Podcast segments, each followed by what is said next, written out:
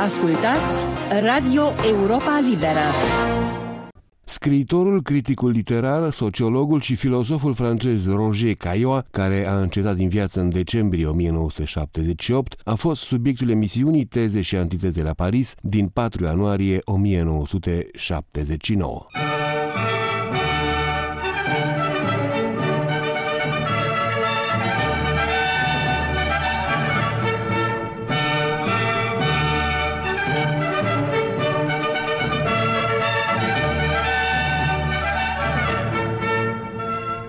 Teze și antiteze la Paris, o emisiune de Monica Lovinescu.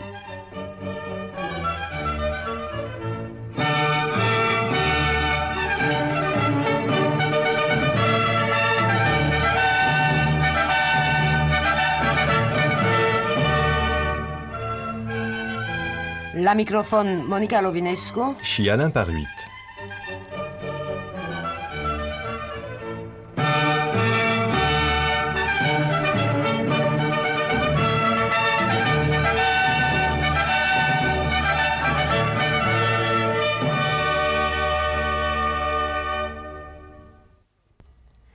La sfârșitul lui decembrie, câteva zile după ce primise Premiul Național al Literelor, s-a stins brusc din viață, la 65 de ani, Roger Caillois. Paradoxul era pentru Roger Caillois nu numai un stil de a gândi, dar și de a fi. Altfel, cum s-ar explica faptul că acest scriitor, recunoscut ca unul dintre cei mai reprezentativi ai Franței contemporane, membru al Academiei franceze, director al revistii Diogen, cu înalte funcții la UNESCO, cu o bibliografie atât de bogată, a fost în același timp unul dintre cei mai secreți și mai derutanți scriitori francezi, inclasabil, nerenunțând la nimic, cu o curiozitate mereu febrilă, dar în același timp sistematizându-și o cunoaștere în aparență împrăștiată, gândind, cum singur spusese, în diagonală, primind de la pietrele despre care a scris ca nimeni altul, ca și de la poezie aceeași lecție a unei rigori deschise, interogând de la minerale și până la cuvinte universul cu un fel de fermă curtoazie pentru a-i descoperi în toate manifestările unicitatea. Darnic îi apăruseră numai în luna decembrie trei noi cărți și în același timp avar în expresie, acest grămătic al universului, cum i s-a spus, a tratat limba franceză cu o politețe rar întâlnită în epocă, mai vecin cu Descartes, al cărui discurs al metodii îl putea recita pe din afară, decât cu scriitorii contemporani, în afară poate de Valerii, urmărind ca și el transparența expresii prin toate retortele lucidității. Dar imediat ce amintești corespondențele cu Valerii, nu trebuie să le ignor pe cele cu André Breton sau cu St. John Perse. Și dacă totuși ar trebui să găsim un cuvânt care să unifice cercetările atât de disparate ale lui Roger Caillois, desigur că bodlerianul corespondențe ar fi cel mai indicat, cu condiția să le extindem la întregul univers. De la piatră la vis, același model, aceeași vibrație, o conivență secretă leagă materia de imaginar. Întrebat cu puține zile înainte de congestia cerebrală care avea să răpună cum și-ar redacta el notița autobiografică, Roger Caio a răspuns. Ei bine, aș spune că am privit totdeauna cum zboară muștele, fie că muștele acestea erau niște fluturi sau niște idei. Pentru cine cunoaște viața și opera lui Roger Caio, poate că acest început de autodefinire ar fi de ajuns – ne socotim totuși obligați să o completăm printr-o biografie de tip mai curent, deoarece nu datele și evenimentele lipsesc din existența lui Roger Caillois. Amintim pe cele mai importante, servindu-ne și de propriile comentarii ale autorului în interviu acordat săptămânalului Le Nouvel Observateur.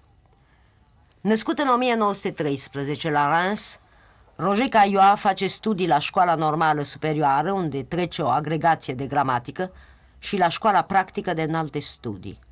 Din 1932 până în 1938 face parte din grupul suprarealist. Asupra rupturii cu André Breton să lăsăm să se explice singur. Eram la liceul din Reims, unde aveam printre colegi pe Roger Gilbert Leconte și pe René Domal, când un ziar a publicat o anchetă asupra gusturilor literare ale elevilor ce se pregăteau de facultate. Am fost atunci, ca să zic așa, recrutat de André Breton. Eram un membru fidel, fanatic chiar, al grupului suprarealist. Știam pe din afară cuvintele de ordine ale sectei și textele sale sacre. Intenția mea era să discreditez, dacă s-ar fi putut, întreaga literatură și să o înlocuiesc prin studiul pulsiunilor și instinctelor. Am fost însă, foarte repede, ostil dicteului automat. Nu mi se părea că el ar putea în vreun fel să dezvăluie adevăratul mod de a funcționa al gândirii, care este contrariul automatismului.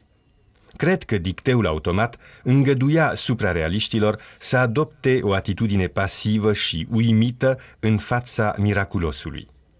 Or, fantasticul ar trebui să ne îndemne la cercetare, iar nu să nască în noi stări de devoțiune complezentă. Așa s-a întâmplat cu faimoșii bobi de fasole care săltau și pe care cineva dintre noi îi adusese din Mexic. Breton ne îndemna să rămânem visători în fața acestei minuni. Eu, din potrivă, eram mai curând de părere să deschidem unul din acei bobi și să vedem dacă nu cumva cuprinde vreo larvă sau vreo insectă, ceea ce s-a dovedit a fi adevărul. A urmat cearta și a doua zi am părăsit grupul. Acestea fiind spuse, André Breton mi-a mobilat cu adevărat universul și, chiar dacă n-am meritat niciodată frumosul titlu de busolă mentală pe care mi-l dăduse printr-una din acele hiperbole laudative cu care era darnic, în orice caz mi-a dirijat curiozitatea spre tot ceea ce este straniu, dar se ascunde sub aparențele banalului și care adaugă realului dimensiunea misterului. Am spune că e aproape definiția fantasticului la Mircea Eliade, cu propria sa formula, acea irecognoscibilitate a miracolului, camuflat în cotidian, și care constituie însă substanța nuvelelor scrise în exil de Mircea Eliade. De-al titlul uneia din aceste nuvele, Ghicitor în pietre, nu se potrivește nimănui mai bine decât lui Roger Caillois, de care Mircea Eliade a fost destul de aproape în anii de imediat după război, înainte de a părăsi Parisul pentru Chicago. Da, să lăsăm aceste corespondențe, din nou corespondențe, și să revenim la biografia lui Roger Caillois. În aceiași ani în care făcea parte din grupul suprarealist, Roger Caillois avea să-și arate interesul pentru istoria religiilor, lucru nu atât de curent printre intelectualii epoci. Georges Dumezil, cunoscutul istoric francez al religiilor, colaborând la omagiu pe care îl aduce lui Roger Caillois săptămânalul parizian Le Nouvel Literaire, își amintește cum a început în 1933 prietenia lor. Dumnezil dădea la școala de înalte studii cursul de mitologie comparată, pe care Roger Caillois le-a urmărit cu regularitate timp de 3 sau 4 ani. Măturia lui Georges Dumnezil e interesantă, deoarece arată felul în care curiozitatea științifică a lui Caillois nu se putea menține în limitele stricte ale științei. Ne despărțeau 15 ani. Dar faptul acesta nu ne-a intimidat și am devenit repede prieteni buni. Reperasem amândoi ce aveam în comun și ce trebuia să nu amestecăm în raporturile noastre. De pildă, n-am urmărit decât de departe prezența lui în tinerele școli care determinau viitorul intelectual al Franței și al lumii. Între noi nu vorbeam nici de bobul de fasole care saltă, nici de breton. Vorbeau, în schimb, de religiile comparate. Apoi războiul îi desparte, Roger Caillois la Rio de Janeiro, Georges Dumezil la Paris. Când s-a întors, destinele noastre se constituiseră divergente. Brazilia, Chile, Saint John Pers intraseră în viața sa. Stilul său, altădată admirabil de spontan, devenise materia artei sale – Orice idee de carieră universitară, de cercetare științifică, fiind pentru el înlăturată, ne-am văzut mai rar. Dar felul în care îl cunoscusem în tinerețea lui mi-a îngăduit să-i înțeleg evoluția. Regăseam, în tot ce făcea, inteligența sa ascuțită, acea siguranță de pasăre de pradă, care, imediat ce a recunoscut și capturat nebănuitul dintr-un fapt sau esențialul unei probleme, nu-și mai dă silința să disece. Mai regăseam gustul său pentru joc și pentru riscul intelectual, gust temperat de ironie, generozitate, lealitate. Dar obiectul atenției sale se schimba. Seriile de armonice între regnurile lumii vii, între insecte, flori, om, societăți, cedaseră locul altora, pe care îi le furniza regește regnul mineral, formele, desenele și culorile cristalurilor minunându-i ochii, îl făceau să coboare în același timp mai adânc într-o metalogică implicită, totodată materialistă și supra-idealistă, care îi însoțise totdeauna curiozitatea. Și se părea, de câtva timp, că acest imens bâlci al corespondențelor, ce devenise pentru el spectacolul lumii, îl îndemna să acorde o nouă funcție poeziei, a cărei decădere o proclamase în tinerețe, înainte de a-l întâlni pe Saint John Pers. Roger Cailloa, el însuși, în interviul din care v-am mai citat, confirmă cele spuse de Georges Dumezil. Aș fi vrut să fiu un savant, însă a fost poate o fericire că n-am devenit așa ceva, deoarece m-aș fi specializat și n-aș mai fi păstrat aceeași disponibilitate față de mister, de fantastic, de tot ceea ce, fără să vorbească, se face ascultat în univers. Dacă mă irită ceva, este să fiu tratat de raționalist. Nu sunt deloc raționalist. Cred, din potrivă, că rațiunea este totalitatea ideilor de agata, a erorilor moștenite. Coerența pe care o revendic reprezintă un sistem de idei legate între ele, însă mișcătoare, devoratoare. Astfel încât, de fiecare dată când ceva mi se pare misterios sau paradoxal, parcă sunt atras de un magnet și, imediat, includ acest lucru în coerență, după care îl părăsesc. Dar în acest fel, coerența ea însăși s-a schimbat, a devenit mai largă, mai cuprinzătoare. Să ne întoarcem spre tinerețea lui Roger Cailloa și să vedem cum se reflectă preocupările de mai sus în titlurile primelor sale cărți. În 1935, Procès intelectuel de l'art, procesul intelectual al artei. În 1937, La menthe religieuse, manta religioasă. În 1938, Le mythe et l'homme, mitul și omul.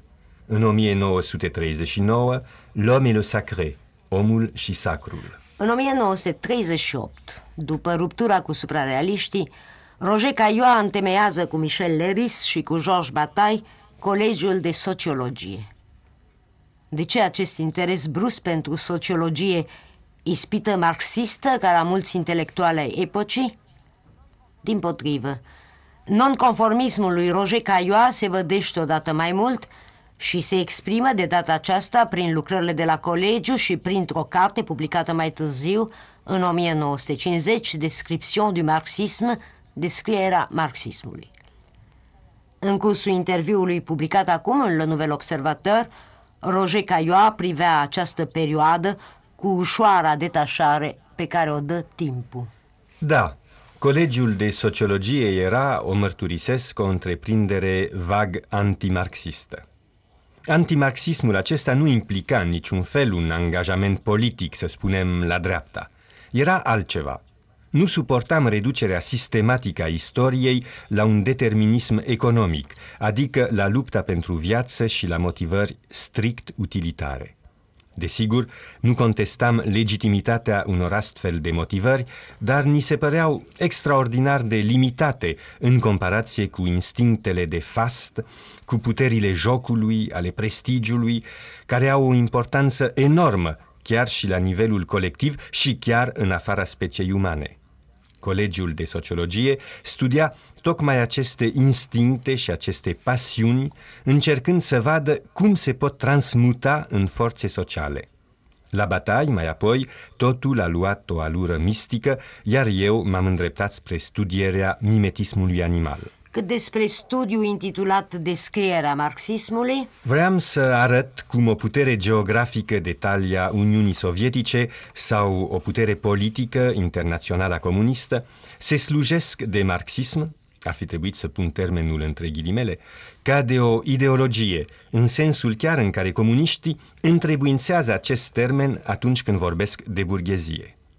Cred că prin ideologie, omul, societatea, se înfășoară în ceva care îi împiedică să vadă lucrurile așa cum sunt, adică lucrurile ce se află în spatele cuvintelor. Omul acela nu mai raționează decât printr-un vocabular, printr-o nomenclatură și nu asupra lucrurilor, asupra ceea ce se petrece în realitate. Și atunci, valori cum sunt libertatea, alegerea sau responsabilitatea își pierd orice sens. Anticonformismul lui Roger Caillois nu e o atitudine de estet, ci rezultatul unui demers tot atât intelectual cât și moral. Fără îndoială că Max Gallo are dreptate să insiste asupra acestei trăsături, destul de rară, în articolul pe care l-a scris la moartea lui Roger Caillois în l'Express. Caillois n-a separat niciodată acești doi termeni, intelectual și moral – și tocmai prin aceasta se deosebește de atâția dintre contemporanii săi. În 1938 n-are decât 25 de ani și a doua carte a sa, Mitul și omul, este o declarație de ruptură cu mediul intelectual, cu facilitățile și modele sale. Reluând îndemnul lui Nietzsche, fiți aspri, Caillois afirmă necesitatea de a rupe orice legătură cu mediocritatea. El proclamă necesitatea redresării intelectuale. În plus, intransigența spiritului trebuie să fie solidară cu intransigența morală. În orice cercetare, scrie Caioa, trebuie să se dea dovadă de o probitate care să știe a refuza seducțiile, o fermitate care nu poate avea nimic comun cu dorința de a place. Această rigoare, care va face din Caioa un izolat, exprimă o concepție a lumii care se va preciza pe măsura apariției cărților sale. Drept punct de plecare, o afirmație. Nu există decât o problemă, să știi ce poate sluji cauza omului. Caioa scrie Babel în 1948 și este epoca adeziunii sale exclusive la aventura umană. Concepția lui Caioa despre om este înaltă, eroică. În ciuda nefericirilor și deriziunii, cauza omului trebuie susținută. Trebuie, adică, să te revolți împotriva naturii care nu cunoaște nici justiție, nici rațiune, nici stil. Trebuie duse și mai departe ambițiile acestui animal mereu nesatisfăcut, omul ceea ce presupune un refuz constant al dezordinii, al căderilor, al confuziilor. De unde și atacurile lui Caioa împotriva acelora artiști, scritori, intelectuali, care, în numele plăcerii, instinctului, iluminărilor, resping cu insolență constrângerile gramaticii sau ale rațiunii. Pe cine credem că îi liberăm în acest mod? se întreabă Caioa. Pe om? Și dacă, din potrivă, tocmai animalul din noi ne-am strădui astfel să le liberăm din sclavia imemorială, aproape insuportabilă și cea mai ambițioasă dintre toate, pe care omul și-o impune pentru a deveni un om. Obsesia gramaticii, care stă la originea orientării lui Caioa, merită și ea o paranteză. Bertrand Poirot Delpech o explică astfel în omagiu pe care îl aduce lui Caioa în ziarul Le Monde. Dacă tânărul normalian, pentru agregația sa, preferă literelor alese de toți viitorii creatori disciplina gramaticii, e pentru a pune filologia înainte de filozofie, pentru a impune gândirii barierele salutare ale cuvintelor, ca și istoria raporturilor lor riguroase întocmai cavalerii, care îl va influența temeinic și a cărui posteritate o va asigura, Caioa crede în limbajul strict ca într-un factor de adevăr. Dacă sintaxa se destinde, slăbește, scade, intervine sclavia.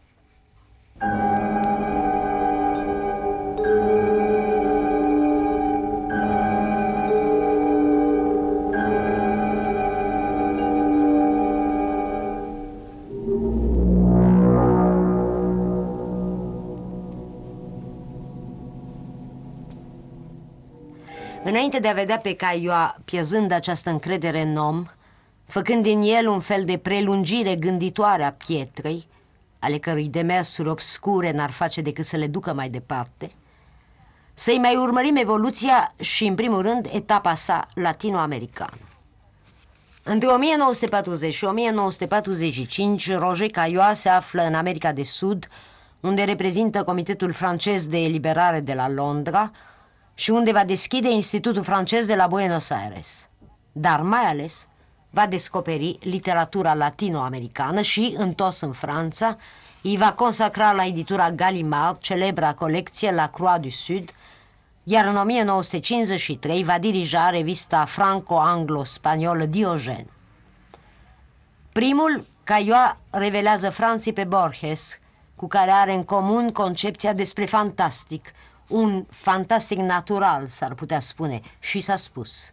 Pe Jorge Amado, pe Alejo Carpentier, întreaga această literatură pe care Caioa o vede dominând secolul al XXI-lea, după cum rușii au dominat literar secolul trecut, iar americanii de nord perioada dintre cele două războaie. Mai înainte chiar de revista Diogen, Caioa ia în 1948 direcția la UNESCO a Departamentului Literar, iar mai apoi a dezvoltării culturale, în cadrul căruia publică de-al minteri această revistă. Apoi, nicio altă dată importantă în cariera lui Caioa, nu însă și în evoluția gândirii sale, cum vom vedea mai încolo. În afară de alegerea sa în 1971 la Academia franceză în fotoliul lui Jérôme Carcopino. Celor care s-ar putea mira că un autor a cărui reputație nonconformistă era atât de răspândită intră la Academie, Caioa le răspundea în interviu publicat în Le Nouvel Observateur. M-am cam gândit că această alegere a fost un fel de dublă neînțelegere și din partea lor și din partea mea, deoarece nu prea eram făcut să fiu academician. Dar două lucruri mă atrăgeau la Academia franceză. Mai întâi, limba franceză. Când scriu, am pentru fiecare cuvânt un fel de grijă maniacă de filatelist. Nu trebuie, cred, să te atingi de limbă. Nu zic de vocabular, care e metabolismul limbii, cu toate că nu mi se pare că un lucru important poate să fie exprimat de un cuvânt care are mai mult de patru silabe. Dar vocabularul, la urma urmei, mi-e egal.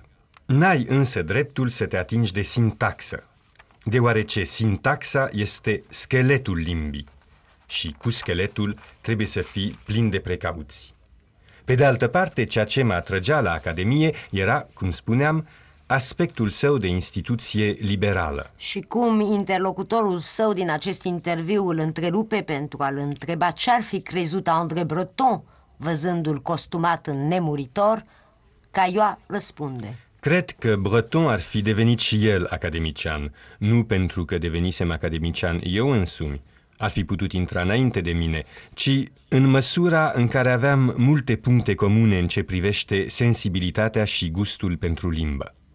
Și mai cred că Breton era foarte instituțional, că îi plăceau mult instituțiile liberale, adică cele care n-au drept scop să servească, ci, din potrivă, să organizeze o coexistență a contrariilor. Aici se opresc marile date ale unei biografii plină de recunoaștere oficiale – dar nu și bibliografia, martora unei existențe de scriitor infinit mai secretă, mai ascunsă de marele public, rezervându-și tainele pentru cei puțini care avansează asemenea inițiaților în opera lui Caioa ca într-un labirint al semnificațiilor.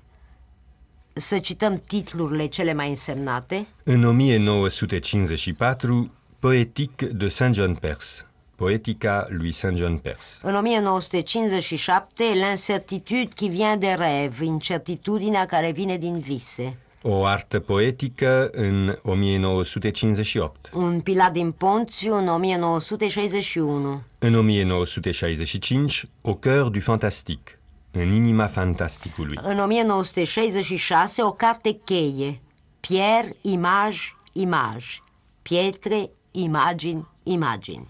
În 1975, Pierre réfléchit, pietre reflectate, și Oblic, oblice. Iar în 1978, patru cărți, dintre care ultimele trei apărute în chiar luna morții sale, decembrie. Le fleuve Alfé, fluviul Alfeu, approche de la poésie, spre a ajunge la poezie, rencontre, întâlniri și Le chant des signes, câmpul semnelor.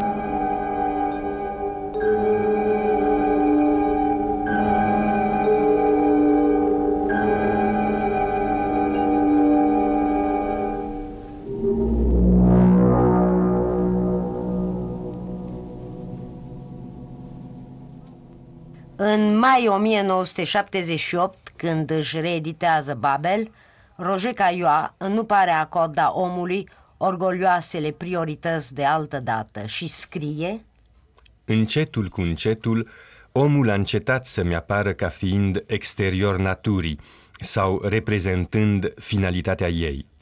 Din această natură, evident că nu exclud mineralul, din potrivă. Omul mi se pare a fi prelungirea extremă a acestui mineral, ale cărui demersuri obscure le continuă, la antipodul universului și prin alte mijloace. Odată cu orgolile omului, au dispărut și cele ale culturii. Roger Caillois, în cartea sa, Le Fleuve d'Alfé, își compară existența cu acest fluviu care traversează Marea Mediterană, dar este intact din ea. Să nu-l fi îmbogățit nici pe el oceanul de cărți și de erudiție în care și-a petrecut viața? În interviul din care cităm mereu, răspunsul său la această întrebare e desigur surprinzător pentru cei care nu sunt familiarizați cu felul în care Roger Caillois mânuia paradoxul. Iată acest răspuns. Am învățat să citesc târziu și din întâmplare. Era la sfârșitul primului război, școlile erau transformate în spitale, în infirmerii, iar învățătorii erau pe front sau prin cazărmi.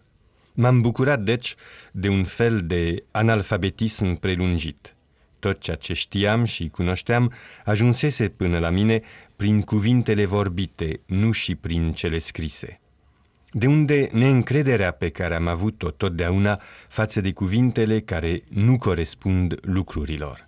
Mai târziu, pe măsură ce scriam cărți sau le citeam pe ale altora, citeam într-un ritm nebunesc, înmagazinam atâtea cunoștințe încât am început să mă sperii.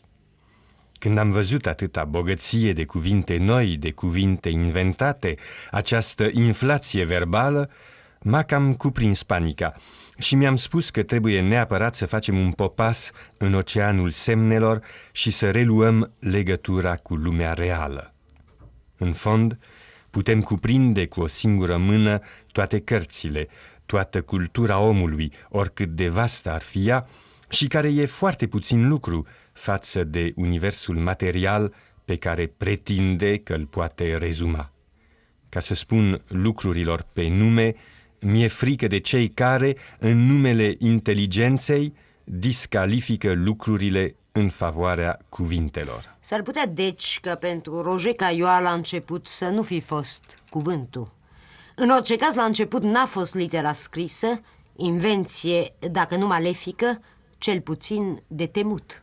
Cred că scrisul a înspăimântat totdeauna pe oameni. Atunci când a fost inventat în China, filozoful Lao Tseu s-a speriat și, într-adevăr, cum să nu te înspăimânte această curioasă magie care îngăduie să vorbești, dacă vrei, în vid și să aduci pe lume lucruri care poate nu există. Pentru gândire, realul este un fel de garanție aur, cum spun oamenii de finanțe. Dacă această garanție dispare, atunci suntem amenințați de inflație. Priviți uimitoarea proliferare de simboluri la care asistăm azi și care sapă un enorm șans între oameni și concret. Azi, chiar marile decizii care, de pildă, iau viața la mii și milioane de persoane, se întemeiază pe niște semne. Pentru a trimite pe oameni la moarte, se fac niște cruci pe borderouri. Probabil că de aceea suntem mai puțin severi pentru cineva care ucide milioane de persoane, nu le ucide cu adevărat, nu-i așa? Face doar niște cruci pe un borderou. Mai severi decât pentru acela dintre noi care înfăptuiește un singur asasinat, însă un asasinat concret. Totdeauna, teroarea începe odată cu abstracția și înțelepții din vechea chină o știau. Era deci normal ca, oferind lumii scrisul, să aibă sentimentul tragic de a juca rolul unor ucenici vrăjitori. Un scriitor care și-a întemeiat existența pe scris, poate el fi sincer atunci când condamnă scritura? Sau e numai un paradox în plus în lungul șir de paradoxuri pe care se întemeiază opera și existența lui Roger Caillois? Detest universurile prea pline, repetitive. Detest oglinzile care multiplică imaginea.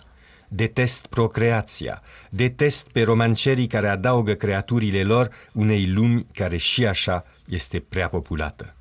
Și cum scrisul reprezintă vehiculul privilegiat al acestei multiplicări, am hotărât să închid această paranteză care s-a deschis în viața mea când am încetat de a nu ști nici să citesc, nici să scriu.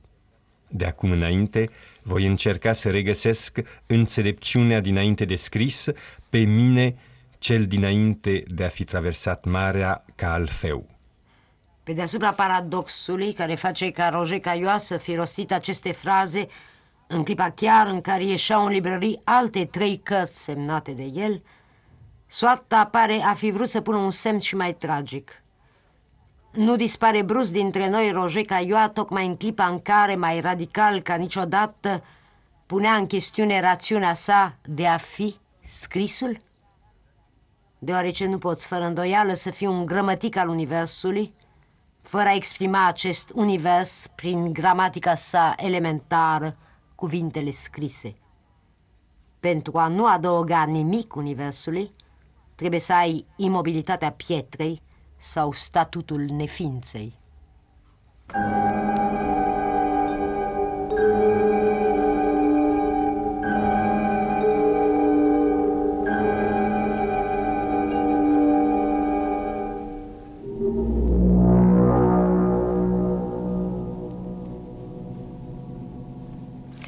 Dar să-l urmărim mai departe pe Roger Caillois în diatriba lui împotriva scrisului și mai ales împotriva lui Gutenberg. De n-ar fi decât pentru a pune pe ascultătorii noștri în fața spectacolului unei gândiri paradoxale, lucru atât de rar în viața literară românească, unde paradoxul e privit în general cu o suspiciune vecină cu indignarea, ca un fel de neseriozitate supremă. Roger Caillois continuă. Cred că nu există idei noi. Nu există decât idei care revin mereu și mereu. E eterna întoarcere sub alte forme. Straniu însă, aceste idei renasc sub forme din ce în ce mai complicate, din ce în ce mai neinteligibile. De când a fost inventat tiparul, mai e ceva.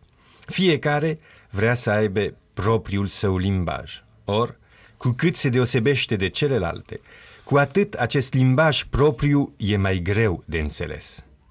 De unde această îngrămădire zilnică de scriituri care ne rătăcește, această proliferare oarbă a gândirii. Nu sunt, bineînțeles, împotriva gândirii, ci numai împotriva cogitațiilor care și-au pierdut rădăcinile și care se nutresc numai din controverse și din originalitate. Din nefericire, azi, originalitatea a fost promovată în rândul întâi al calităților literare. Dar nu e o calitate. În fond, a fi original nu înseamnă să nu imiți pe alții, ci să devii tu însuți inimitabil. Ceea ce este important la un poet este tonul prin care îi recunoști orice vers. De aceea e și atât de greu să fii poet, mult mai greu decât să fii matematician sau fizician, deoarece aceștia din urmă n-au de rezolvat decât probleme de limbaj, nu însă și de ton sau de ritm. Să luăm cazul lui Rimbaud. A început prin a dobândi un premiu la un concurs de versuri în latinește. Apoi a scris ca Théodore de Banville, ca Le Comte de Lille, ca Victor Hugo, ca Théophile Gautier. A încercat toate stilurile până și l-a găsit pe al lui. M-am oprit la cazul său, deoarece evoluția a fost foarte rapidă. Când a ajuns la capătul acestor experiențe, a renunțat la tot, a închis paranteza și a plecat în Africa să facă pur și simplu comerț. În ce mă privește, nu cred în infinit, în indicibil, în ceea ce nu poate fi demonstrat. Pentru mine, universul este finit. În consecință, numărul ideilor nu poate să nu fie limitat. Odată ce aceste idei și-au aflat expresia exactă, forma s-a identificat idei. După aceea, nu mai poate exista decât rafinament în gol. Roger Cailloa are și un termen pentru a desemna limitele în care avem voie să creăm. Imaginația cea dreaptă. Este expresia la care țin cel mai mult. A avea o imaginație justă, imaginația cea dreaptă, revine la a nu scrie nimic care să nu fie garantat de o realitate. Iar realitatea garantează infinit mai multe lucruri decât se crede. Detest arbitrariul și fantezia. Lumea fiind finită sau isprăvită, multe lucruri se repetă. Și tocmai acest lucru îngăduie poezia, care este știința pleonasmelor universului, știința corespondențelor. O spusese și Baudelaire? Numai că Baudelaire își întemeia intuiția pe Paracelsius, pe Swedenborg și pe straniul lor misticism, pe când pe mine mă interesează îndeosebi Mendeleev și clasificarea elementelor. În 1869, Mendeleev arătase că universul se întemeiază pe un mic număr de elemente, care se repetă într-o ordine precisă, constituind un fel de sistem. Pentru a umple cazierele goale ale tabloului său, Mendeleev descrisese trei corpuri inexistente pe care chimiștii nu le știau încă în experiențele lor, dar care au fost descoperite de atunci, confirmând pe Mendeleev. Caioa va apropia acest demers de acela poetic al lui St. John Perse. Eu atribui o egală importanță lui St. John Perse, deoarece și el a construit un tabel de senzații care își corespund. În lungile enumerări din Anabaz și din Amer, el ia toate senzațiile înrudite, care sunt complice și care corespund unei aceeași stări de spirit și le ia din toate epocile, din toate culturile, de pe toate latitudinile, punându-le unele lângă altele și dând naștere astfel unei coerențe care face toată forța poeziei sale. După cum, pentru mine, imaginația nu este decât o prelungire a materiei, cred că poezia nu e doar un fenomen uman și că nu depinde doar de limbaj. Dacă acum nu mă mai ocup decât de pietrele pe care le descriu, este pentru a arăta că, în interiorul acestor pietre, în felul în care își găsesc forma, există ca un fel de reducere, de miniaturizare a tuturor lucrurilor ce există pe acest pământ. În timp ce imaginația se tot laudă că își poate face de cap, iată că, în interiorul unei pietre, găsim același prototip, nemuritor, invariabil. Aceleași consemne misterioase guvernează inextricabila libertate mentală și gravitatea minerală.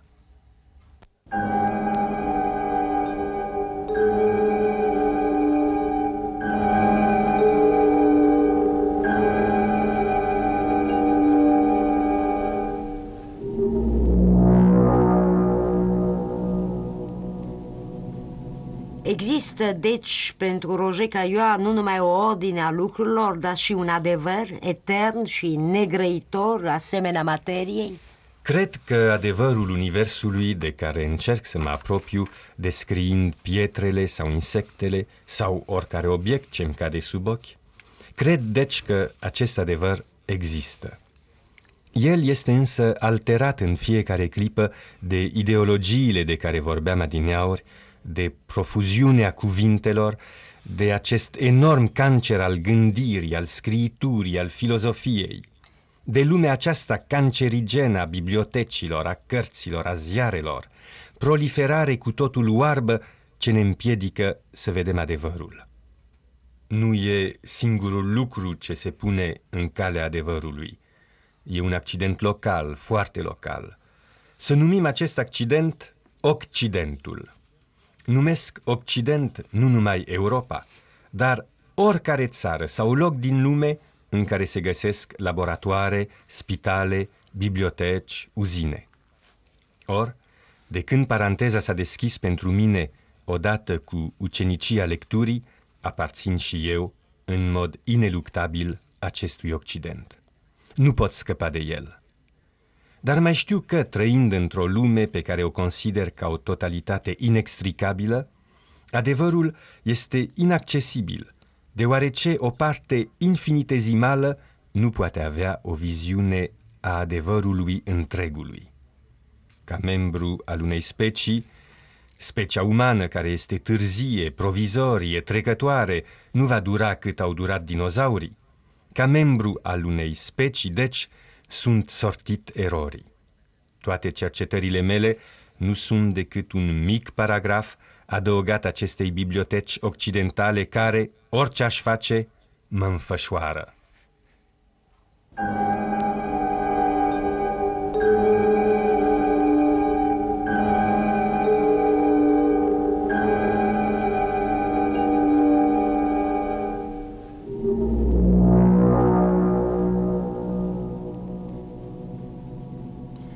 În sfârșit ajungem la autodefinirea lui Roger Caillois, prin care am început această emisiune și care va fi poate acum mai limpede pentru cei care nu-l cunoșteau mai înainte. Întrebat deci ce spune dacă ar trebui să alcătuiască singur notița biografică pentru un dicționar, Caioa, în acest interviu, luat cu puține zile înainte de moartea sa, afirma Am privit totdeauna muștele zburând fie că aceste muște erau niște fluturi sau niște idei. Mai am și un fel de incapacitate, pe care de altminteri o regret, să-mi fixez un scop unic. Numai că, tot studiind teme fără legătură între ele, ca metaforele, războaiele, societățile, visele, mi-am dat seama că această diversitate este convergentă și te duce spre coerență. O altă întrebare, în final, stranie acum când știm că i-a precedat cu atât de puțin timp moartea? Iată, ce imagine i-ar place să înregistreze posteritatea despre el? Poate că exclusiv aceea a unui poet. A unui poet care îndrăznește să spună nu vorbesc decât în numele meu, dar ca și cum fiecare din cuvintele mele s-ar exprima pe cât mă exprim și eu a unui poet care îndrăznește să spună mă adresez unui interlocutor invizibil, dar în așa fel încât fiecare să poată avea iluzia că vorbele mele nu sunt adresate decât lui. Iată ce am încercat să fac. Niște confidențe impersonale ale unei umbre ascunse adresate unor umbre anonime.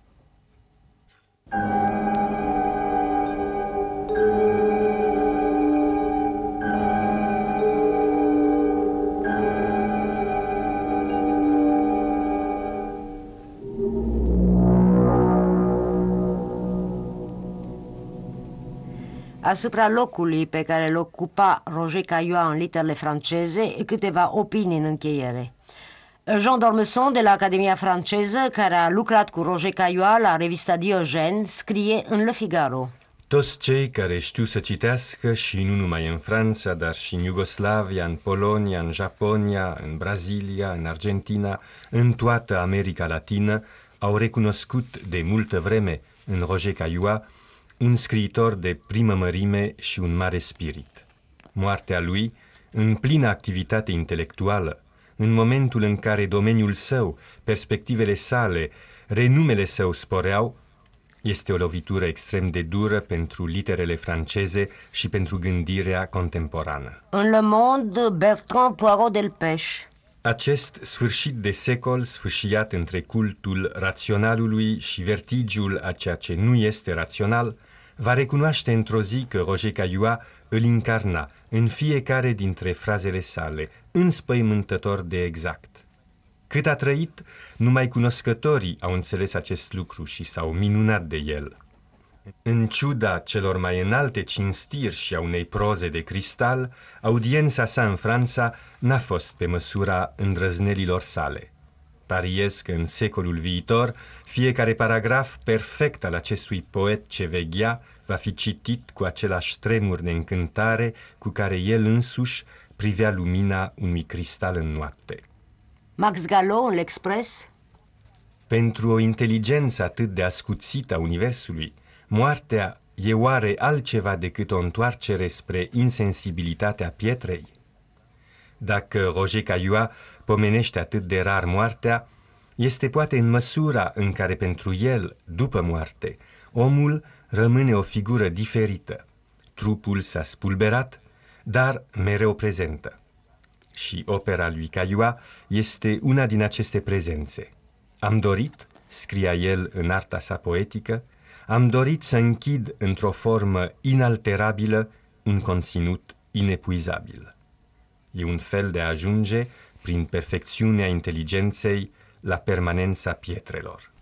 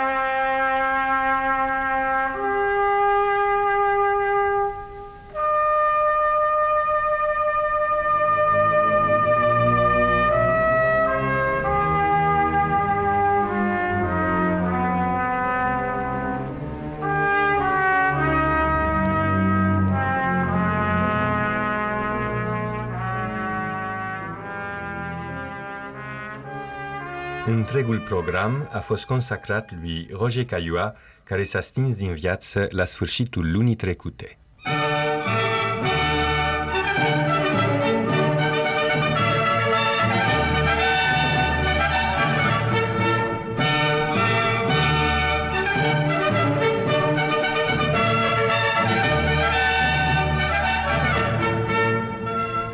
Ați ascultat Teze și Antiteze la Paris, o emisiune de Monica Lovinescu.